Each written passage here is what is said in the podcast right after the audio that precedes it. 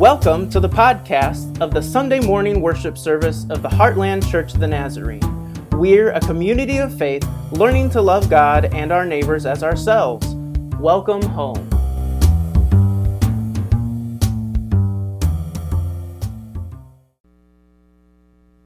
Okay, today's sermon text is from Psalm 96. The passage will be on the screen for you, or if you like, please turn to Psalms in your Bible. Oh, sing to the Lord a new song. Sing to the Lord all the earth. Sing to the Lord, bless his name. Tell of his salvation from day to day. Declare his glory among the nations, his marvelous works among all the peoples. For great is the Lord, and greatly to be praised. He is to be revered above all gods. For all the gods of all the peoples are idols, but the Lord made the heavens. Honor and majesty are before him Strength and beauty are in his sanctuary. Ascribe to the Lord, O families of the peoples. Ascribe to the Lord glory and strength. Ascribe to the Lord the glory due his name. Bring an offering and come into his courts. Worship the Lord in holy splendor. Tremble before him, all the earth. Say among the nations, The Lord is king. The world is firmly established, it shall never be moved. He will judge the peoples with equity. Let the heavens be glad, and let the earth rejoice. Let the sea roar, and all that fills it. Let the field exult, and everything in it. Then shall all the trees of the forest sing for joy before the Lord, for he is coming. For he is coming to judge the earth. He will judge the world with righteousness, and the peoples with his truth. That's the uh, word of the Lord for us today. Thank you, Sam. Well, happy Christmas, and I'm glad that you're with us this morning. Um, what we've been doing last, uh, all through Advent, is looking at a couple different Psalms and, and kind of imagining our place in them. And uh, this whole time, we've talked about the Psalms of Ascent. Well, this is not necessarily a Psalm of Ascent, but I want us to, to start anyway with kind of imagining the situation that's behind this Psalm. And uh, thankfully, we, we know the situation. Like, we know what was happening. And in fact, uh, King David, one of Israel's greatest kings, uh, sang this psalm in, what was it, like First Chronicles 16, 23 through 33. So if you want to go read Chronicles, which is, you know, if, if you're tired, read, read Chronicles. Anyway, well, um, uh, so it describes the situation. Um, Israel had finally becoming a nation. And uh, the capital of city of Israel had, had been kind of at, at Hebron, this, this city. Uh, but David really wanted it to be in Jerusalem because that's kind of where they, it was supposed to be. And so, one of the most important things in, in all of Israel was the Ark of the Covenant. It, it was, a, it was a, a box, essentially, that Israel had constructed at God's commandment uh, after coming up out of Egypt. And in it were like a copy of the Ten Commandments and some very things. But it was, it was a visual, physical representation of the presence of God among his people. And so the, the ark had been, been in, uh, this was before the temple was built, obviously, had been residing in the uh, tent of meeting. And David was like, the capital is Jerusalem. We need to bring the ark from there into Jerusalem. And so there's this giant pro- progression and uh, with singing and dancing, and the ark moves from Hebron all the way to to Jerusalem. And so this is, uh, I want you to imagine that you are at the greatest parade you have ever been at. Uh, now, we, we know what parades are because we have parades for everything in Fulton. Uh, still, probably the greatest, the greatest parade, I don't know what it was, uh, where they had like the mini combine that was shooting out uh, starbursts. That was the, so take that and magnify it, right?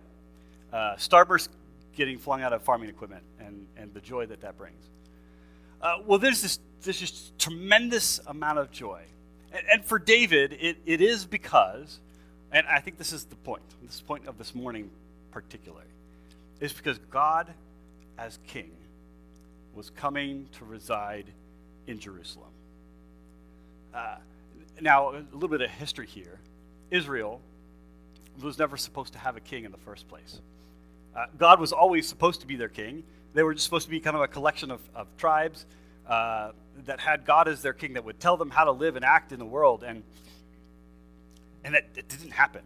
Uh, in, in fact, in 1 Samuel 8, the leaders of Israel come to Samuel, a prophet, and they say, we want you, we want a king so we can be like everybody else. We, we want to we want to be like all of the countries around us. And Samuel was like, no, no, that's not what you want because that's not what God wants for you. And they were like, yeah, yeah, but that's really what I want. And God says, okay. And so they get Saul and they get David. Uh, but David, even though even though he's got some flaws, and Saul had some flaws, and almost all of the kings that come after David had a whole bunch of flaws as well. David understood at this point at least, that though he was king in Israel, that his power and his authority was only because God was king in the world. And so, this tremendous moment of joy where, where God comes into Jerusalem in a really physical and tangible way to make his home among his people. So, that, that's the, the context. So, I want you to kind of imagine as we, we talk about this, uh, maybe what it would have been like to witness this happen to see the king of your country dance around and sing with, with tremendous joy. My guess is the people who were there that day would have been caught up kind of uh, in the uh, in the fun of the time as well. Well, I have taken this psalm and uh, oh, it's uh, that's not right. Okay, so it's not going to be on the screen for you but I'll just read it for you. I don't. We, we had some syncing issues with our our technology. It's just like everything else around here that has decided to to burst or break or uh, explode. Uh, so, well, I, I, took this psalm and um, I think in its original translation that we read here, it's it's not super intelligible anyway. Um, I have no idea what the word, uh, well, before this anyway, what the word ascribe means. Like, that's not just a word we use in everyday life. Um, so I've kind of taken it and I've translated it, uh, hopefully, into a way that makes a little bit more sense to you. And uh, so the psalm opens up like this Hey, all of you, sing a brand new song to the Lord. Hey, everyone on earth, sing a new song to the Lord. Hey, all of you, sing to the Lord. All of you, speak wonderful things about his name. Proclaim his salvation day after day. Hey, all of you, in the presence of the nations, recount his abundant glory and his supernatural works. So, as God's coming into Israel, David begins to sing. And uh, he, he begins to say all these things about, about who God is. Um, they're singing this new song, and they're the, to talk about and, and proclaim to everybody all of the wonderful things that God has done. Now, we've recounted Israel's history to this point, really. Uh, throughout Advent, uh, so I won't do that again for us because, well, you can read it too. Um, but they're commanded to, to give this praise and worship to God, not just for their own sake, but for the sake of the nations around them. Uh, that Israel's worship is never just for them, and it's never just for God. It's always, always also a testimony to the people around them of God's greatness, of God's power proclaim his salvation day after day. And it's not just something that we do specifically on Sunday, it's something that we are to, well, it's kind of like how we're supposed to live, proclaiming uh, the wonderful works of God and the salvation that God has brought um, in this world. Hey, all of you, in the presence of the nations, recount his abundant glory and his supernatural works. Well, if verse 1 through 3, and that was verse 1 through 3, uh, are a command to praise, the, the next set of verses um, really tell us why. All of you sing because the great is the Lord. He is worthy to be praised with great strength. He is to be revered among above all gods, for all the other people's gods are worthless idols. But the Lord made the heavens. Uh, power and majesty emanate from his presence. Strength and beauty fill his, his dwelling. So, again, here, we, we kind of ended Advent uh, last week with this confession that God is the maker and creator of heaven and earth. And here we have that same confession today. That in contrast to all of the gods that are around, okay, so Israel would have been surrounded by uh, neighbors who would have worshipped their own gods. And they would have you know, idols made out of metal or wood. And those gods would have had like specific tasks or things that they were over. So you might have prayed to one god to make it rain, um, or, or any kind of other things that might be uh, specific to your context. And, and they were kind of territorial. So you, you, you had a God that, well, maybe that God was effective and strong within your country, but maybe not so much elsewhere. And so when two countries would go to war, uh, oftentimes it would kind of be uh, to see who, whose God was more powerful than the others. And so David confesses as the king of Israel, as the king of all of creation, comes in to take his rightful place among his people confesses that all other people's gods are worthless idols, but the Lord made the heavens. Uh, again, the God that we worship is the one who spoke the world into existence from nothing. And if God can create the world, if God knows how it's all put together, God can fix the world in its brokenness. Uh, well, that's what we've been, we've been confessing anyway. Power and majesty emanate from his presence, strength and beauty fill his dwelling.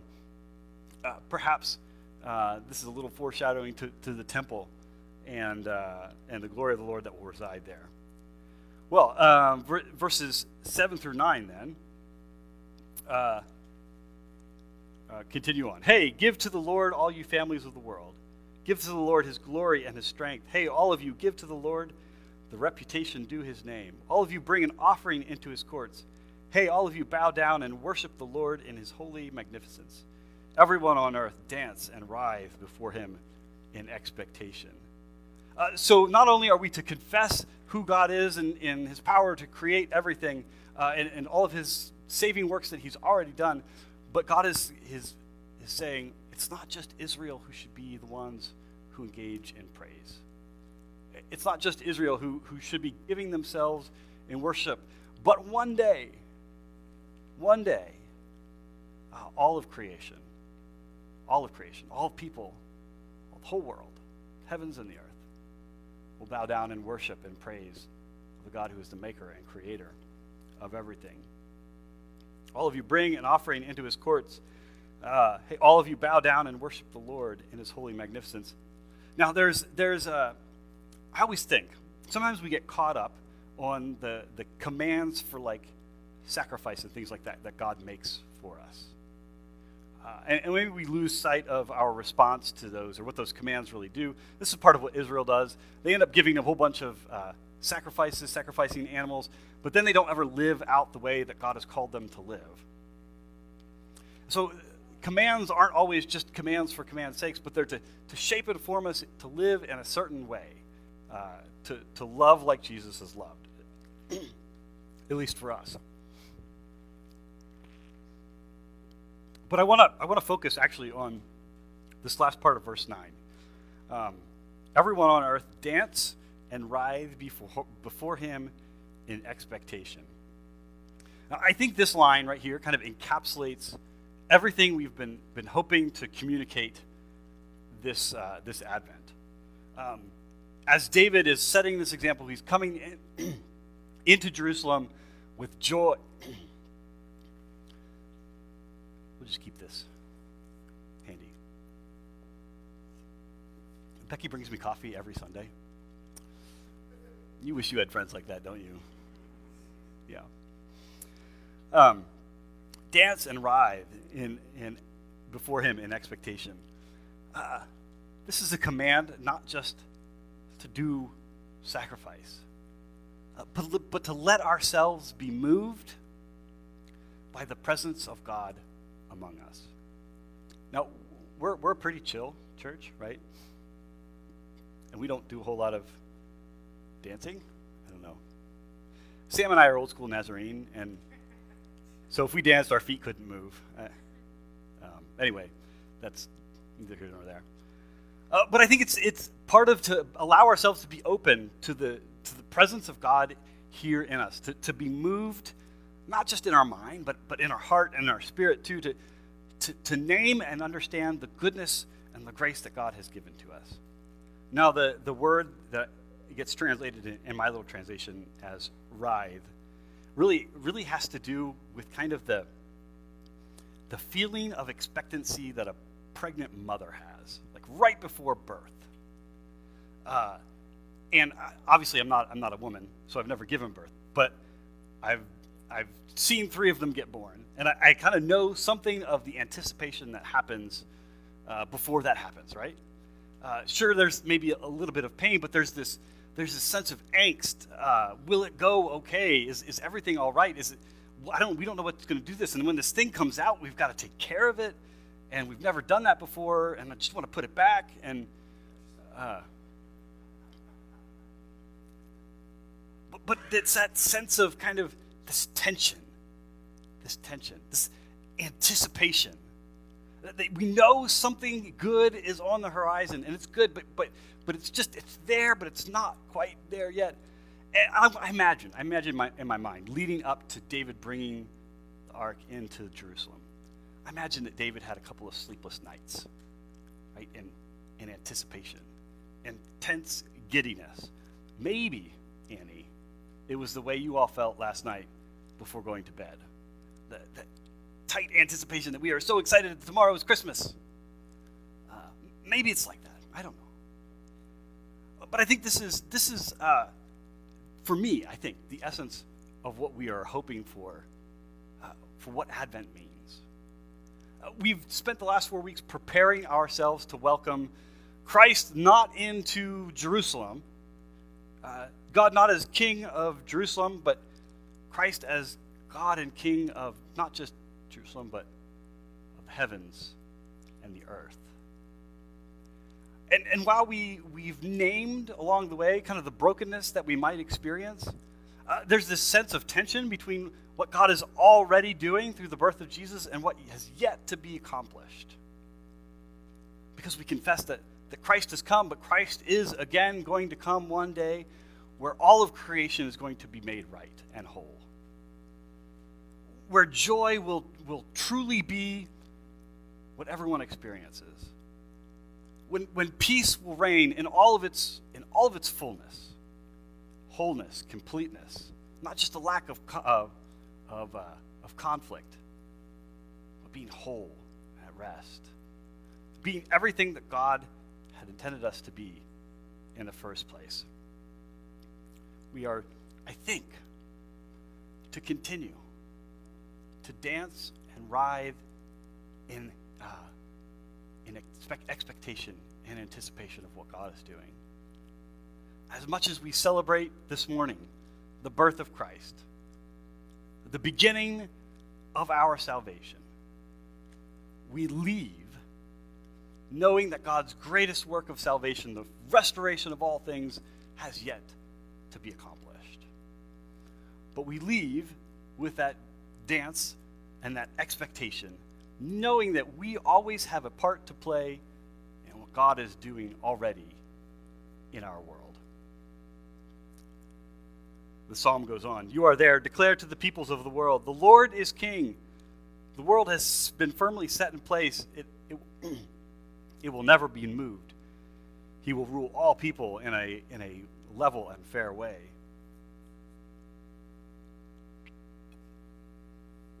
Let the heavens be glad and merry, and let the earth shout for joy. Let the seas and all that is in them roar with praise. Let the fields and everything in them exult in triumph. Then all the trees of the forest will give a ringing song of joy before the Lord, for he is coming to govern the earth. He will rule the world with righteousness and justice, and all people with steadfast love and honesty. I think, I think sometimes we forget I, I, think it's been the, uh, the evangelical American church's way to talk about salvation is only for you and I, like personal, individual kinds of ways. And, and I don't want to discount that, right? Like Christ has come to bring about salvation for you, for relief from your brokenness, for restoration to, to wholeness. But I think we forget, and I think the psalm reminds us, that Christ coming as king of the world is for the world as well. That there's something special and, and unique about what God has created that is going to rise up and, and bring about, well, that they're going to worship, worship God. I think actually, uh, I think, we'll go back for a second. I think when the so- seas roar, uh, when the water crashes and the waves crash, uh, I think I think their worship is part of being what God created them to be, right? So the, the sea is supposed to be the sea. The waves are supposed to crash upon the shore. Like we kind of know that things are in balance when, you know, the tide goes in and the tide comes out every day. I think we have to remember that part of what we celebrate is not just your salvation and my salvation, but that the salvation of creation is going to happen too. And, and that the entire created order will do what it was created to do uh, praise and worship the one who has created it.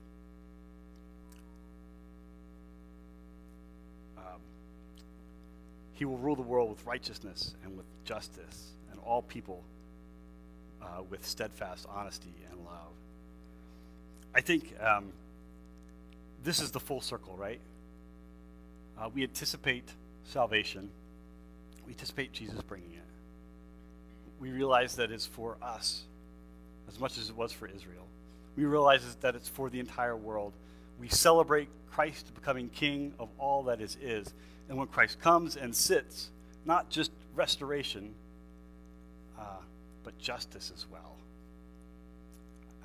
I have lots of thoughts about this, but it's Christmas morning, and I'll stop soon. Um, anyway, today we're gathered together not to celebrate the ark's arrival in the capital city of Jerusalem, but to celebrate the coming of God as king nonetheless.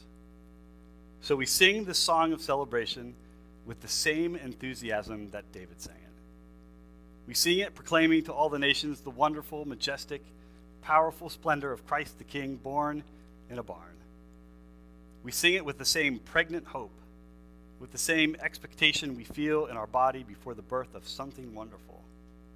We sing it so that we can tell how Christ the King has come to rule over all the earth and everything in it with righteousness and justice and steadfast love and honesty. Let's pray. Dear Lord, we thank you for all of your goodness to us we thank you that you have, um, well, that you have come as King of the world. We thank you that you have invited us into the celebration uh, that is the, celebration of your coming. Uh, we thank you that, that we know that what you have begun um, as you're born as a little baby is just the beginning of your plans for the salvation of creation as we live our lives. Help us to feel that, that anticipation, that hope, that joy. Help it to move us to become all that you would have us be. Help it to move us to, to look more and more like you. Help it to move us to love our neighbor in the same way that you have loved us. At the same time, help us to always remember that the salvation you're bringing for this world is not yet complete. But that help us to remember that you have invited us in to what you're doing uh, to bring about righteousness and justice, hope and joy and peace. Lord, as we receive your meal, the Lord's Supper, uh, we ask that it would, well, that it would strengthen us and nourish us as we go from this place. That it might grant us the, the strength to dance in praise and worship of you in the best kinds of ways. May it also remember, remind us uh, that what it that what salvation requires is selfless giving and love. Help us to be a people who, in response to your coming as King, give ourselves completely to the community and our friends and family around us so that they might too dance with anticipation and expectancy of your coming to make all things new. In Jesus' name we pray. Amen.